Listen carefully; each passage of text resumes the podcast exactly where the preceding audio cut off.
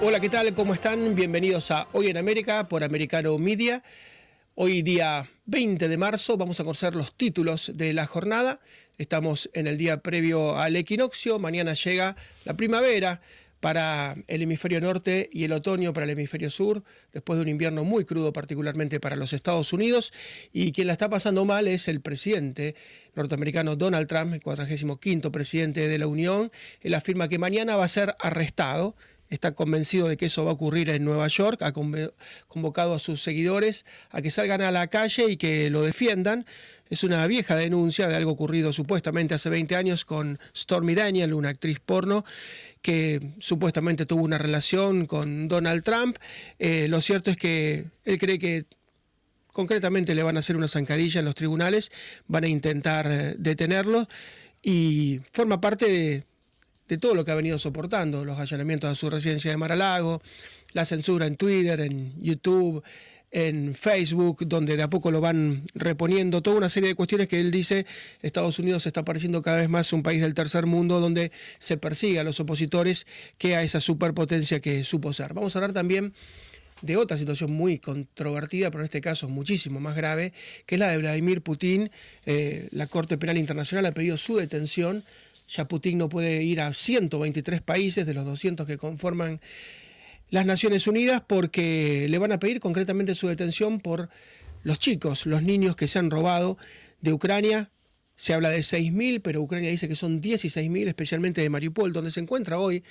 Hasta ayer por lo menos estaba en Mariupol, esa ciudad destruida por Putin en Ucrania. Se llevaron miles y miles de chicos. Eso es un crimen de guerra, y la consigna de la Corte Penal Internacional es: los niños no son un botín de guerra. Los niños no son un botín de guerra, por eso pidieron su detención. Vamos a hablar también de la situación internacional. Un fin de semana frenético en los bancos a nivel financiero.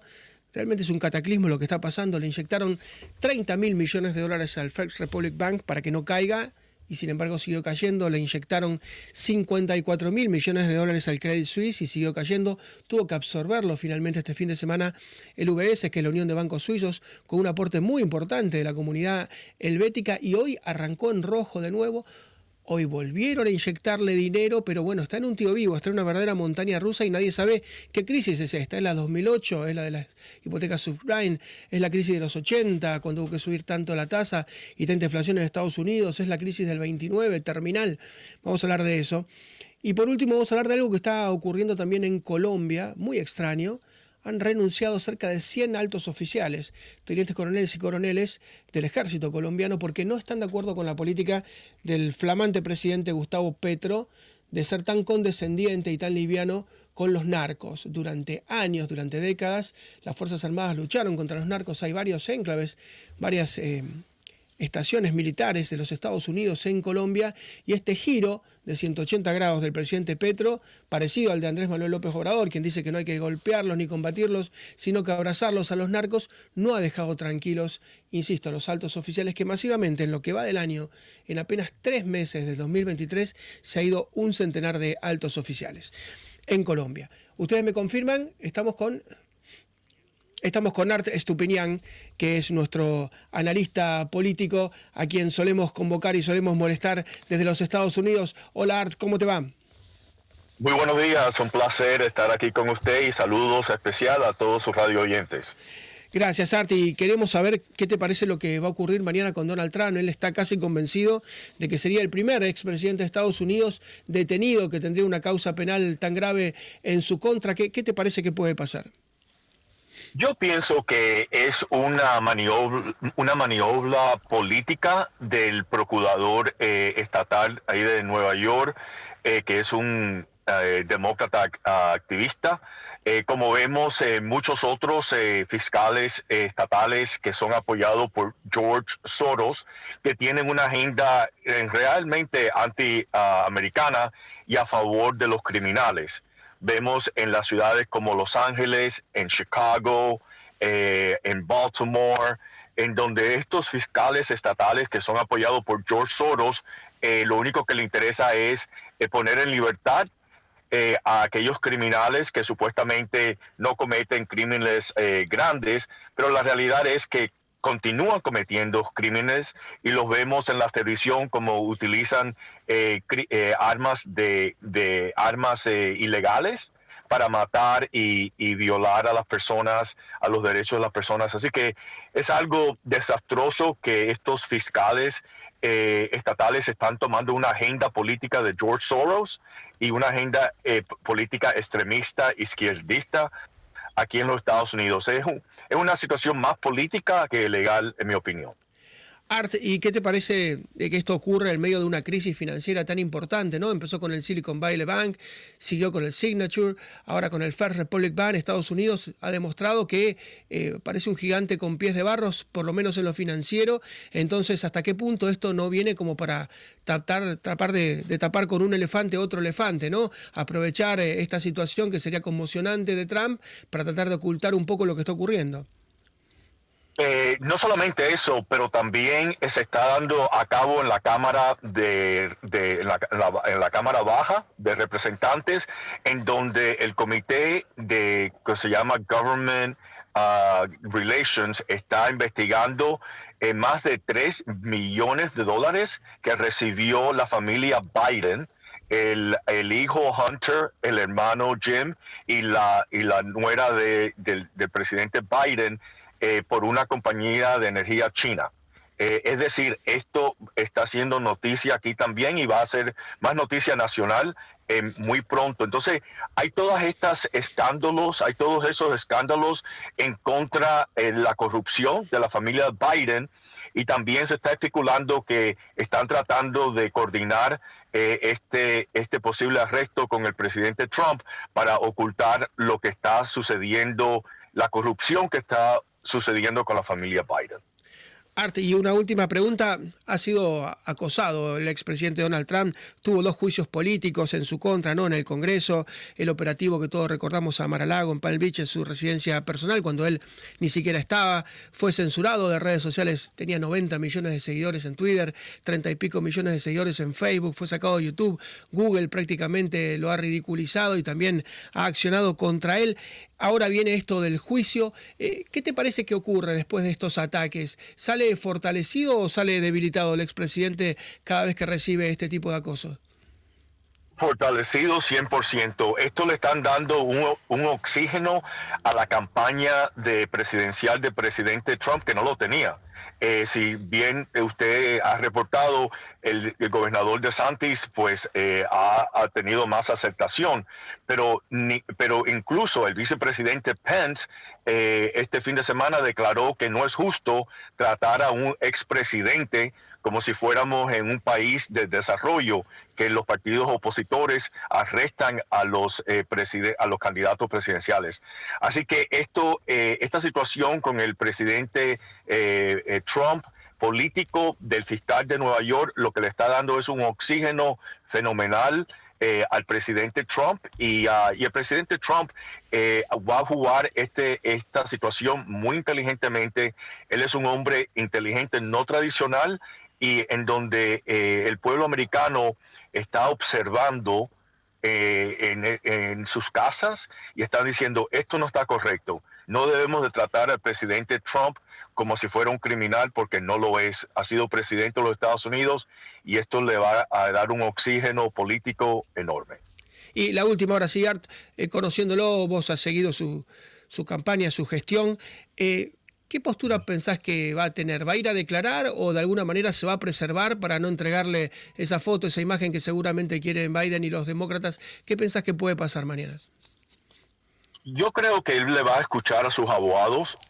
Todo depende de qué negociación pueden obtener los abogados, pero todo está basado en la evidencia, porque un contrato personal de 2 adultos que tengan un contrato que fue negociado por el abogado de él, tenemos el attorney-client privilege, que no se puede divulgar lo que una persona comenta con su abogado.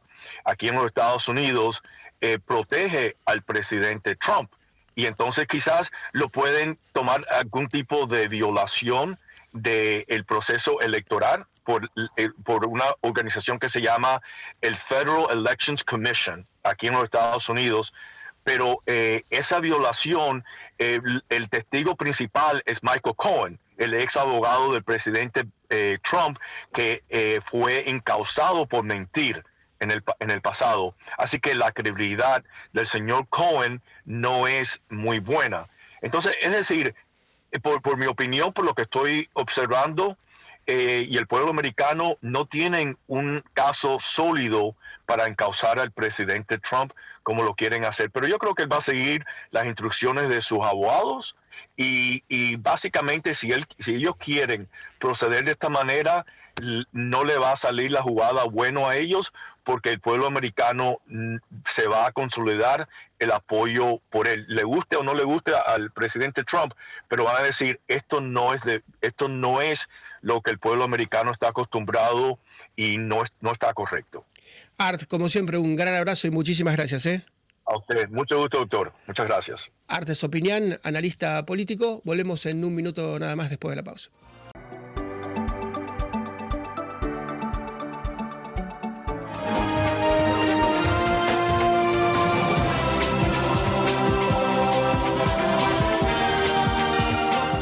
Causó sorpresa la semana pasada la decisión de la Corte Penal Internacional de emanar una orden de arresto contra el presidente de la Federación de Rusia, Vladimir Putin, por la deportación ilegal de niños ucranianos hacia su país. Se habla de 6.000 chicos, los ucranianos dicen que son 16.000 chicos, especialmente desde Mariupol. El presidente de la Federación Rusa, Putin, justamente anoche se mostró en Mariupol, estuvo recorriendo sus calles, una ciudad destruida, devastada por el ejército invasor. Lo cierto es que desde la Corte Penal Internacional dicen los niños no son un botín de guerra. Los niños no son un botín de guerra, esto es abiertamente ilegal, y dictó una orden de detención. Vamos a preguntarle al doctor Jorge Castro, que es un experto analista internacional que piensa de todo esto. Doctor, ¿qué tal? ¿Cómo le va? Buen día. ¿Qué tal? Buenos días, ¿cómo están ustedes? Encantado. Bien, ¿y cómo le ha caído esto? Porque, por ejemplo, la portavoz del gobierno ruso dice no tiene significado para nosotros porque Rusia no es parte del Estatuto de Roma, de la Corte Penal Internacional, no nos afecta. ¿Qué piensa usted de todo esto?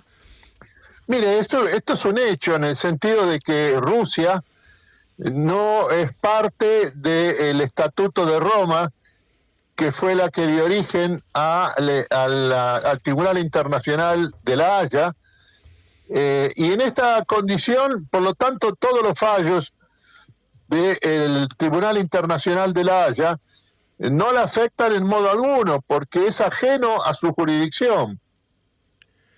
Hay que agregar que en esta situación en que se encuentra Rusia frente a la Corte Penal de La Haya, son muchos los países del mundo que se encuentran en la misma condición. Por ejemplo, está la situación de China, de la India, de Israel y también de Estados Unidos.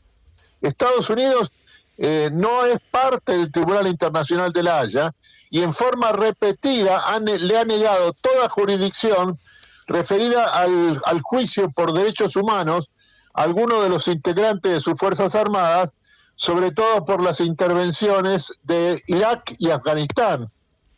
Esto es un fenómeno generalizado en el sistema internacional. El caso de Rusia, de modo alguno, es una excepción. Y el segundo aspecto que conviene tomar en cuenta respecto a este fallo del Tribunal Internacional de La Haya, que lo condena al presidente Vladimir Putin, es que este denominado secuestro de niños ucranianos que han sido llevados desde Ucrania a Rusia, a territorio ruso, conviene ubicarlo más de cerca. Estos niños se encuentran en las regiones del Donetsk, en las zonas sur y este de Ucrania, donde más del 90% de la población es de lengua rusa y que se encuentra es una región que se encuentra en una situación de combate, de guerra, desde hace 14 años, por la ofensiva de las fuerzas ucranianas con respecto a las milicias de la población de lengua rusa que se desarrolla en esta región en ese periodo.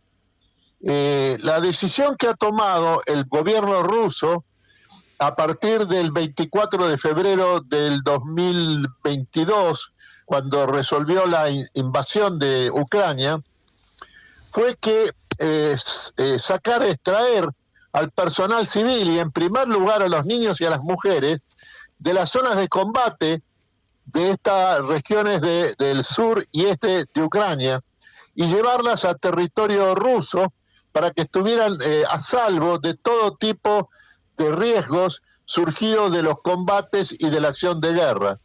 En este sentido, se trata de niños y de mujeres de la población de lengua rusa situada en esta zona del sur de Ucrania, que han sido llevados fuera del territorio ucraniano, pero que ahora se encuentra en manos de Rusia, para salvaguardar sus condiciones físicas y también espiritual de la acción de guerra que se desarrolla en este momento.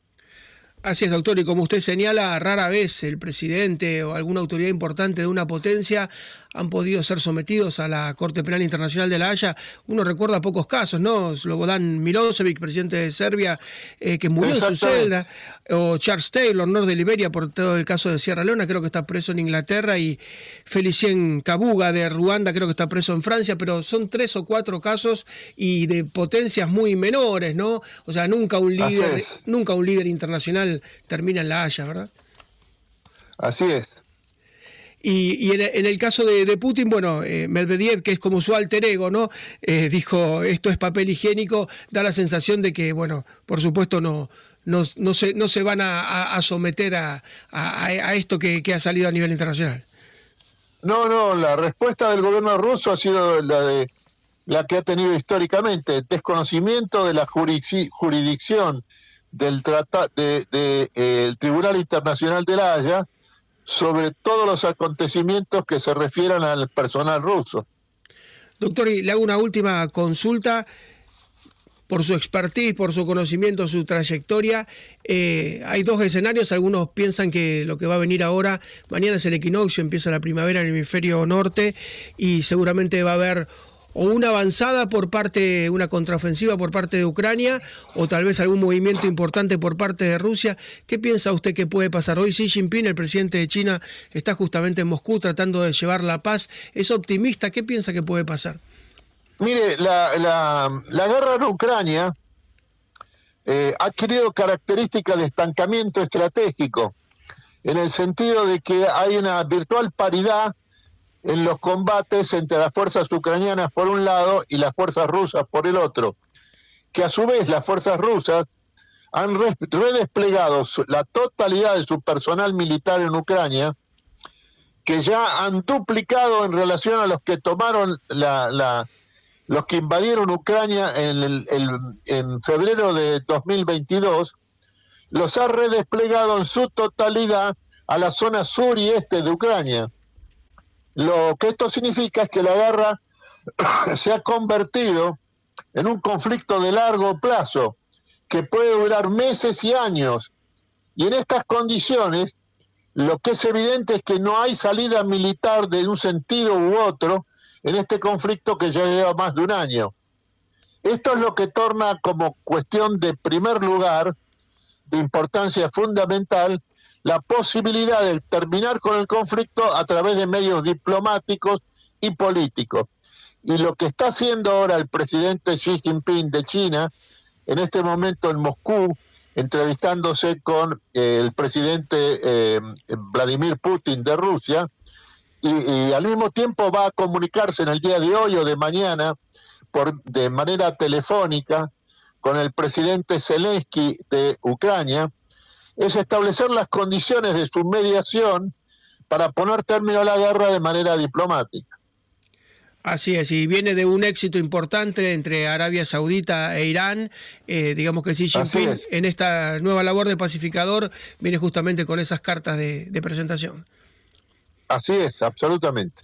Doctor, como siempre, un gran abrazo y muchísimas gracias, Hasta luego, encantado. Gracias, el doctor Jorge Castro, experto analista internacional. Y se ha dado esta paradoja que Xi Jinping, que maneja una autocracia y un régimen sangriento, que persigue a los uigures, que mete preso a cualquiera que sea opositor, que tiene un gran hermano donde puede a través de los rasgos faciales, identificar a cualquiera y perseguirlo, y cualquiera que haya estado en China sabe lo que es que te persiga el régimen. Bueno, esta persona que tiene a su cargo un régimen monstruoso, que nadie lo eligió, que se ha eternizado en el poder, ya va por su tercer mandato a pesar de que nadie lo ha elegido, y quiere ser el Mao Zedong y un verdadero dictador del siglo XXI, hoy aparece con el soft power, con el poder blando, mostrándose como un pacificador. Entonces llama a Arabia Saudita, que está enemistada hace tiempo con otra potencia árabe como Irán, y los pone de acuerdo. Ahora va a Moscú y habla con Xi Jinping y va a hablar con Vladimir Zelensky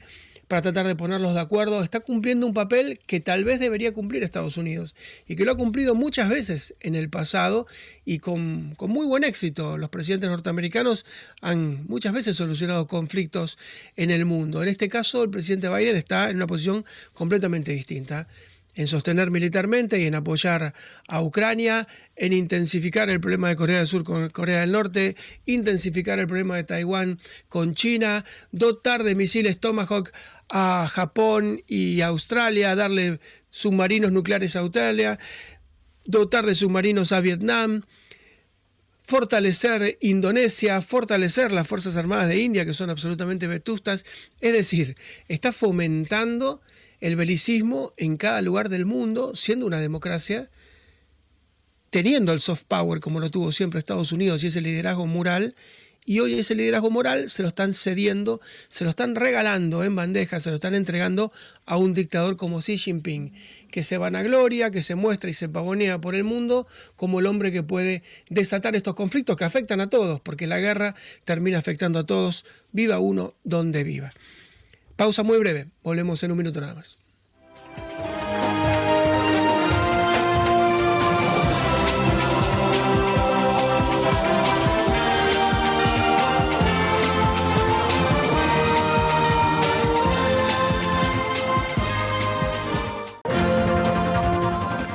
Y hemos tenido un fin de semana frenético en materia financiera a nivel internacional después de la caída del Silicon Valley Bank en Estados Unidos, del Signature, después de que temblara el First Republic Bank, tuvieron que inyectarle $30.000 millones, un holding de más de 10 bancos norteamericanos. Después de lo que pasó con el Credit Suisse, le inyectaron $54.000 millones y tuvo que adquirirlo el UBS, la Unión de Bancos Suizos. Bueno, hoy hubo otro arranque que fue un tembladeral. Vamos a consultar a Claudio Zuchovicki, que es uno de los mejores economistas y analistas económicos del Cono Sur. Hola Claudio, buen día, ¿cómo estás? Placer saludarlos, gracias por la presentación, muy exagerada por cierto. No, por favor, y nos tenés que ayudar porque vos sabés que todos están tratando de emparentar esta crisis, por ejemplo te dicen es como la del 2008, hay que identificar el archivo tóxico, ese activo tóxico y sacarlo. Otros te dicen no, esto es como fines de los 70, principios de los 80, alta inflación, altas tasas, necesitamos un Paul Volcker. Otros te dicen, como en el caso de Trump, no, esto es 1929, esto es un cataclismo. ¿Te animás vos a emparentarla con alguna crisis? Sí. ¿Viste? ¿Te gusta el fútbol? Sí. ¿Viste cuando escuchás un partido de fútbol por la radio que parece que va a haber un gol cada 2 minutos que te tiene eléctrico el relator? Sí, sí. Después ves el partido por la televisión a la noche y ni llegaron al arco, que era toda una sensación para mantenerte eléctrico. Sí, sí. Bueno, creo que acá estamos exagerando en mucho. Es un problema, claramente es un problema. Yo particularmente, opinión no represento a nadie personal, no creo que sea un tema sistémico. ¿Por qué? Primero por la rapidez de la reacción. No es comparable con el 2008, 2009 y en otros momentos. ¿Por qué no es sistémico? Esta es la diferencia entre una burbuja, cuando se pincha una burbuja, y un precio alto.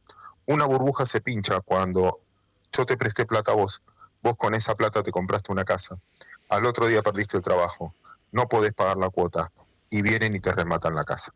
Y la casa puede bajar de precio porque como te pasó a vos y le pasó un montón, sistémico, a todo el sistema, 2008-2009, bajan todos los activos porque todos salen a rematar las garantías y las garantías no alcanzan para pagar la deuda. Y ahí un banco quiebra porque los activos que tienen son muy malos. Para mí este no es el caso. En Silicon Valley, en este caso, el 85% del patrimonio lo tenían bonos del Tesoro americano. Más prolijo imposible. ¿Qué pasó? Subieron mucho la tasa en el 2020, lo que va 2022 y fines del 2022 y principios del 2023. Los bonos cayeron y ante el retiro de depósitos no es un problema del sistema. No es que prestaron plata a las empresas y que las empresas van a quebrar y se va a quedar la economía real. Es un problema, repito, desde el punto de vista de esa ejecución de garantías. Hablo de Estados Unidos. Segundo punto es, ¿cómo reaccionaron? el depositante va a cobrar y está cobrando el 100% del dinero. ¿Vos dónde tenías la plata? En tal banco. ¿En qué banco la querés? ¿Cuánta plata tenías? $100,000, toma. ¿En qué banco lo querés? $300,000, $50 millones, ¿en qué banco lo querés? Con lo cual el que pagó el pato es el accionista, el que tenía acciones del banco. Entonces viste una caída en las acciones, pero no necesariamente en el sistema financiero. Muy protegido. Y reaccionaron muy rápido para que esto no se traslade en el tiempo y no estemos hablando tanto tiempo de eso. Por eso, ¿es un tema que va a afectar en el día a día de cada uno de nosotros? Para mí no. ¿Es algo que va a afectar a las acciones de los bancos, a las bolsas en algún momento? Sí, lo está afectando porque pierde el accionista, gana en este caso el depositante. Para mí, una linda lección. Al revés de lo que pasó en mi país en su momento, donde el que pagó el pato fue el depositante y no necesariamente quien nos había metido en problemas. Punto. Aparte. Europa es otra cosa. Como dice el viejo chiste, si yo quiero tapar un elefante, ¿qué tengo que hacer? Poner más elefantes, sí. Tal cual. Entonces, en esta crisis blanquean un tema que sí era mucho más sistémico, mucho de más plazo, pero pasó lo mismo. Lo termina comprando el UBS al Credit Suisse. El impacto fue en el valor de la acción, porque el banco lo compraron en $2.000 millones. El HSBC compra la parte de Silicon en Europa por $1. Pierde el valor del activo. Pero no hay un tema de depositantes que alguien no va a cobrar el dinero y eso se va a trasladar a la economía real. Los bancos, inyectar liquidez, no corre riesgos de corrida en ese caso de depositantes y demás. Por lo tanto, ¿es un problema? Sí. ¿Hay que prestarle atención? Sí. ¿Reaccionaron rápido? Sí. ¿Esto va a afectar el día a día de cada uno para ir a comparar la crisis del 29, 2008, 2009? Para mí no. Y te pregunto por el comportamiento, de donde empieza todo, ¿no? El Silicon Valley Bank. Dicen que no diversificaron, como vos decías, tenían muchos bonos del Tesoro, no supieron diversificar la cartera, no fueron muy profesionales, se enamoraron de lo que estaban haciendo, como que compraron lo que vendían y tal vez ahí haya empezado el problema. Puede que sí. Con el diario del lunes somos todos genios. Sí. A ver, sistémicamente compraron el producto más seguro del mundo. Sí. ¿De qué le vas a criticar? No es que prestaron mal. Compraron bonos del Tesoro americano. Segundo, que puede ser un problema de regulación, que estaban todos los que tenían, eran inversores tecnológicos. Bueno, pero era un tema de los inversores. Es como que si yo tengo un banco en el medio del campo, y es muy probable que todos mis clientes sean rurales y del campo. En este caso, donde está ubicado el banco, bueno, y por la pujanza de ese sector en ese lugar, tenía muchos inversores tecnológicos. Se dio vuelta y le prestó plata a bonos del Tesoro americano. Así es. Y ¿qué hizo? A ver, ¿cuál es el drama? O sea, sí. Es un problema, yo tengo que romper, o sea, yo soy de los que se equivoca, tengo que romper varios libros de los que estudié, porque teóricamente esto, yo te decía, es recontra ultra. Si yo los hubiese criticado, es de ultra recontra conservador. Obviamente me hubiese equivocado también, porque en el fondo está bien diversificar, etcétera. Pero al mismo tiempo, repito, la Reserva Federal, al salvarlo, recompra sus bonos, ¿no? Sí. Si pensás que el bono del Tesoro norteamericano es tóxico, ya no tenés en qué creer. No tenés moneda. Claro. Te hago una comparación con lo que fue la pandemia. Vos sabés que algunos médicos me decían, dice, uno de los problemas que tenemos, además del médico, con los enfermos de COVID, es la sobreinformación que traen, porque han escuchado tanto por radio, por televisión, han leído tanto en los portales, que creen que saben más que nosotros y son inmanejables. En este caso, los dueños de las startups, los de Silicon Valley, ¿no estaban también sobreinformados? ¿No hay gente que sobrereaccionó, que cree que se las sabe todas y que de repente justamente tuvo un overreacting con respecto a lo que estaba pasando? Muy buen punto, te lo tomo. Sí. Solo te contesto sí, pero es parte del mundo de hoy. No solo es un sector, todos somos un poquito así. Yo digo que ya ni siquiera estamos informados, estamos influenciados. Y nosotros también formamos parte, porque en el fondo, vos para que esta nota tenga interés, también ponemos títulos. O sí. Viste en un diario, cuando para que la gente le habla o le clica al título, sí. Lo que vos ponés es completamente, el título es distinto a lo que expresa la nota, pero si no nadie le hace doble clic. Entonces, en la pandemia lo mismo, también uno reacciona porque quiere, el miedo hace reaccionar a la gente. Estás influenciado. Pero bueno, para eso existe, por eso existen las garantías de la Reserva Federal. La Reserva Federal dice, el que tiene menos de $250,000 no tiene el patrimonio suficiente para poder asesorarse y entender y dividir el riesgo. Por eso nosotros garantizamos ese plazo fijo. Ahora, tenés más de esa plata y la verdad que tenés los recursos para prepararte, comprar información, educarte, escucharte a vos, en este caso, hacer lo que hay que hacer. Entonces, en ese punto me parece que también cada uno de nosotros nos tenemos que hacer cargo del riesgo que asumimos. Así es. Claudio, como siempre, un gran abrazo y muchísimas gracias por tu tiempo. Sabemos que estás muy ocupado, pero siempre nos dispensás un momento, así que un gran abrazo. Placer, gracias a ustedes por el tiempo. Gracias, Claudio Zuchovicki, insisto, uno de los mejores economistas y analistas económicos del Cono Sur. Y lo que ocurrió, bueno, justamente es esto, es un gran debate a futuro. Algunos dicen, bueno, es un banco que no se manejó muy profesionalmente, el Silicon Valley puso todo en bonos del tesoro, hizo lo seguro cuando debió armar una canasta y debió diversificarlo. Otros dicen, bueno, lo que pasa es que hay gente de Silicon Valley, de startup, que se creen que se las saben todas, entonces, bueno, esto corrió como reguero de pólvora y hubo un overreacting, sobrereaccionaron sobre algo que no era tan grave y terminaron fundiendo el banco, y otros creen que es más conflictivo y que la cotización a futuro de los bonos del tesoro no es buena, y que cuando uno ve que tiene un montón de plata en bonos del tesoro y los bonos del tesoro se van a depreciar en los próximos años, bueno, se asusta y vende los bonos del tesoro que ya no son tan seguros. Y en ese caso el problema va a continuar bastante tiempo. Vamos a irnos rápidamente a Chile a ver si podemos comunicarnos con nuestra amiga, la diputada Gloria Navaleandi. Hola Gloria, ¿estás? Hola Marcelo, sí, aquí estoy. Bueno, y vos sabés que leyendo algo que nos parece surrealista, y vos nos confirmarás si es verdad o no, que han llegado 100 y pico, casi 130 charters a Chile con chicos que llegan sin sus padres, que llegan solos, que son emigrantes como los niños cohetes que en algún momento tuvo Estados Unidos, que van desde Haití, desde Venezuela. ¿Esto es real? ¿Esto está ocurriendo? La verdad es que no tenemos la confirmación al respecto. Hoy tenemos justamente reunión de la Comisión de Seguridad a las 3 de la tarde chilena, y uno de los temas que vamos a ver es justamente ese, porque la verdad es que la noticia nos ha parecido impactante y queremos comprobar la realidad de esto. Porque están llegando, sí, muchas familias por el norte, ¿no? Sobre todo por el lado de Bolivia y Perú están llegando, pero que llegaran en avión a Santiago y a los aeropuertos es realmente muy, muy, muy extraño. Pero se habla de aviones de 238 plazas y de 128 vuelos al mínimo. Exactamente, es demasiado impactante la cifra. Por lo tanto, yo no estoy tan segura de la veracidad de esto, Marcelo, porque las personas que entran por el norte, como bien dijiste tú, son personas, familias, etcétera, que entran de manera ilegal.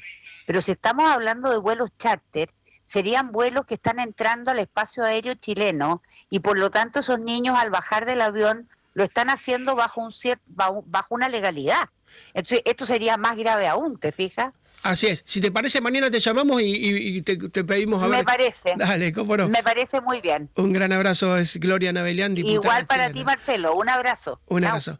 Gloria Navaleandi desde Santiago de Chile. Hacemos la última pausa y volvemos con el tramo final del programa.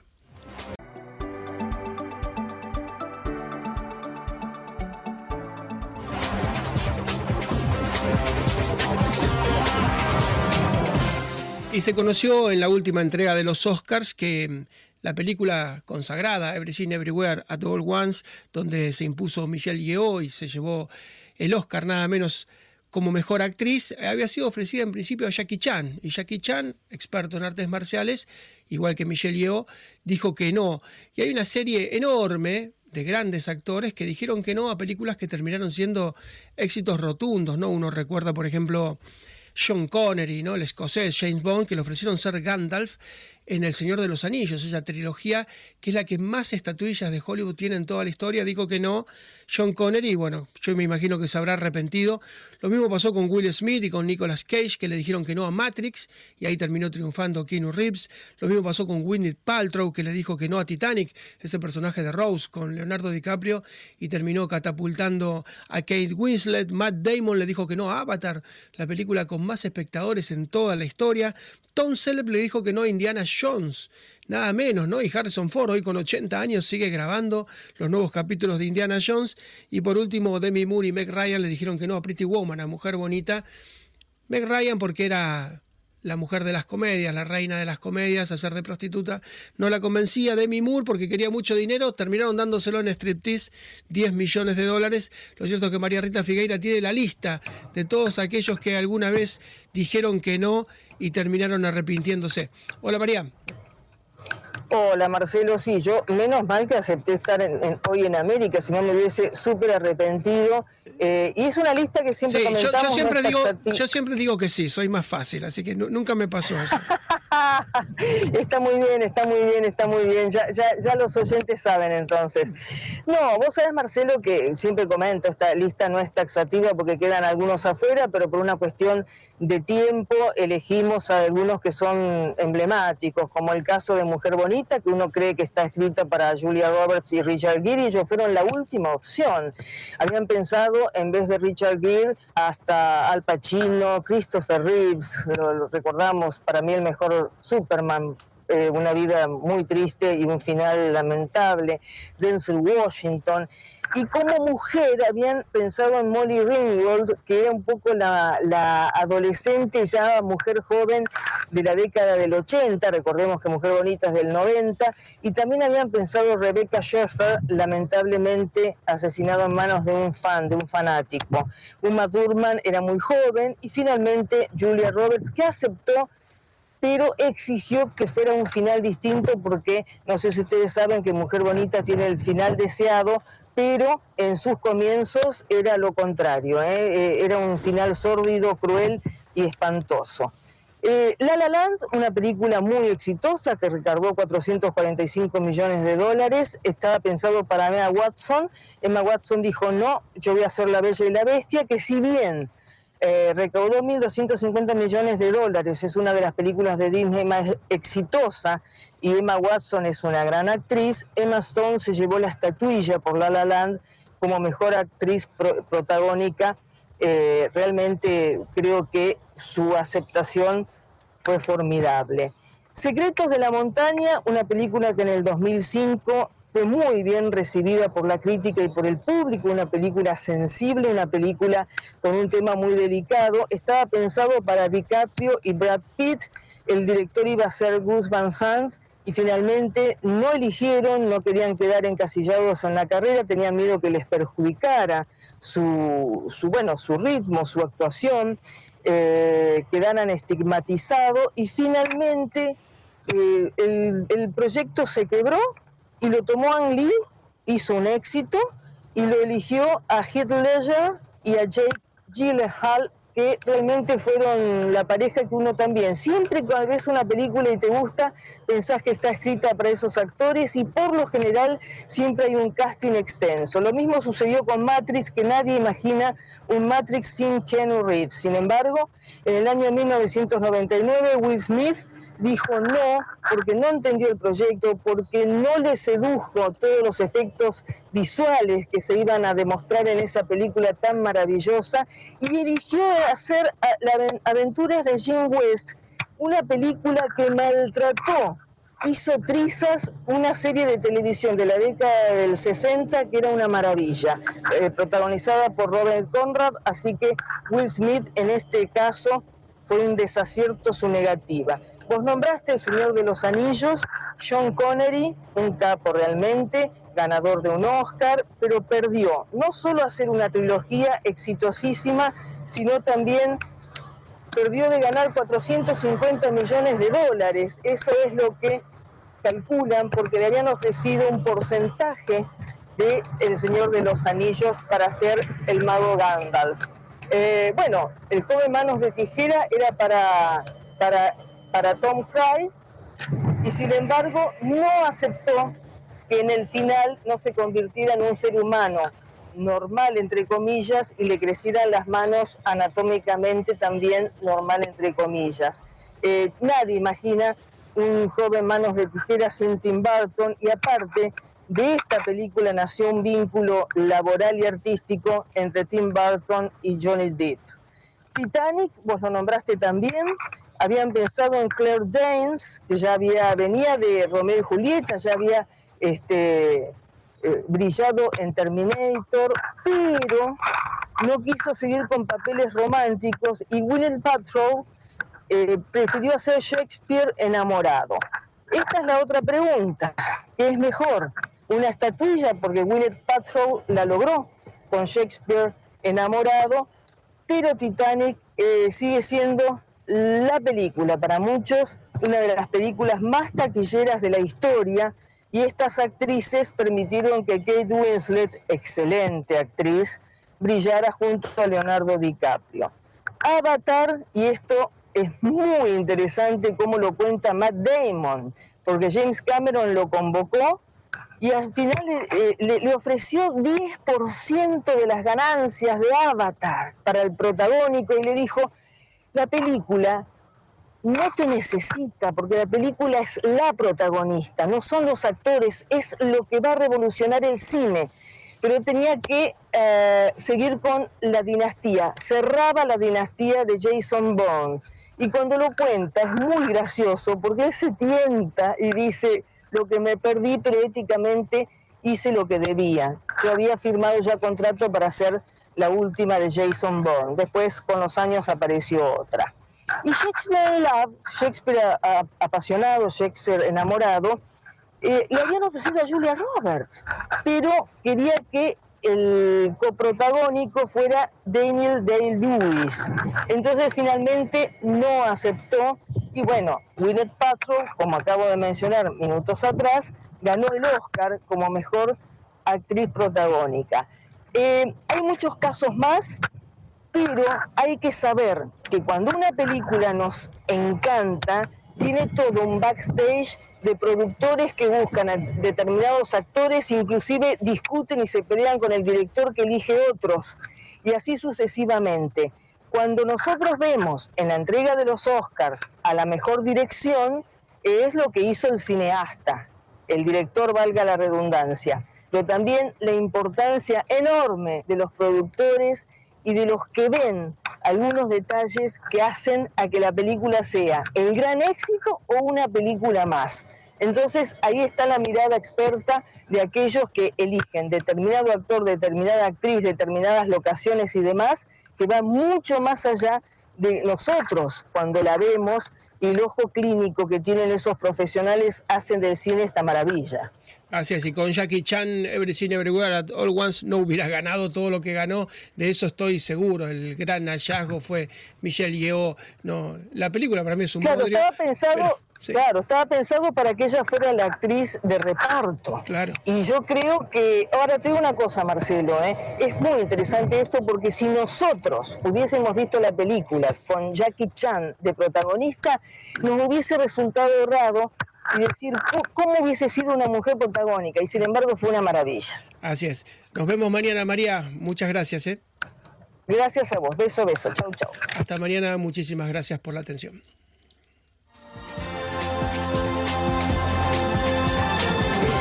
This podcast is a part of the C-Suite Radio Network. For more top business podcasts, visit c-suiteradio.com.